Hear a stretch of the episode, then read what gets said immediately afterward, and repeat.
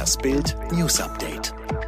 Staatsanwalt ermittelt bei Tönnies. Nach dem massenhaften Corona-Ausbruch beim Fleischkonzern Tönnies in Reda-Wiedenbrück ermittelt die Staatsanwaltschaft Bielefeld wegen des Anfangsverdachts der fahrlässigen Körperverletzung und Verstoßes gegen das Infektionsschutzgesetz.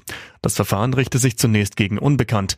Das berichtet das in Bielefeld erscheinende Westfalenblatt.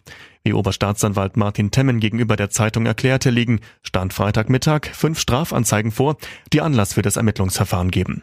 Darunter ist auch die am Donnerstag von Grünpolitikerin Britta Hasselmann aus Bielefeld angekündigte Strafanzeige.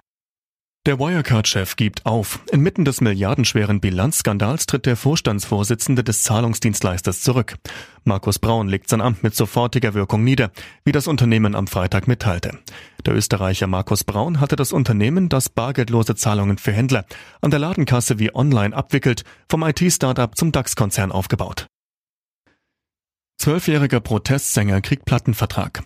Einen Tag nach dem gewaltsamen Tod von George Floyd durch einen weißen Polizisten veröffentlichte der zwölfjährige Keydron Bryant auf seinem Instagram-Profil ein Video. In dem singt er den Song I Just Wanna Live, einen Song über seine Ängste als Schwarzer in den USA aufzuwachsen. Dieses Lied wurde zum Protestsong und jetzt hat Keydron einen Plattenvertrag bei dem Musikriesen Warner Records bekommen. Der Song soll am Freitag, dem sogenannten Juneteenth, veröffentlicht werden. An diesem Tag wird in den USA an das Ende der Sklaverei mit dem Sieg der Nordstaaten gegen die Südstaaten erinnert.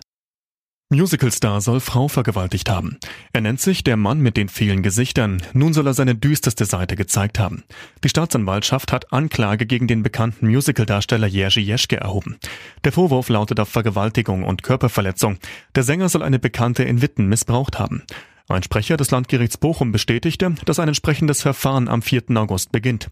Der Künstler mit Wohnort in Berlin saß sogar kurz in U-Haft, ist gegen Auflagen aber wieder frei. Verbotene Liebe kommt zurück. Diese Nachricht dürfte die Herzen der Fans der Kultserie Verbotene Liebe zum Hüpfen bringen. Bild erfuhr exklusiv aus Produktionskreisen.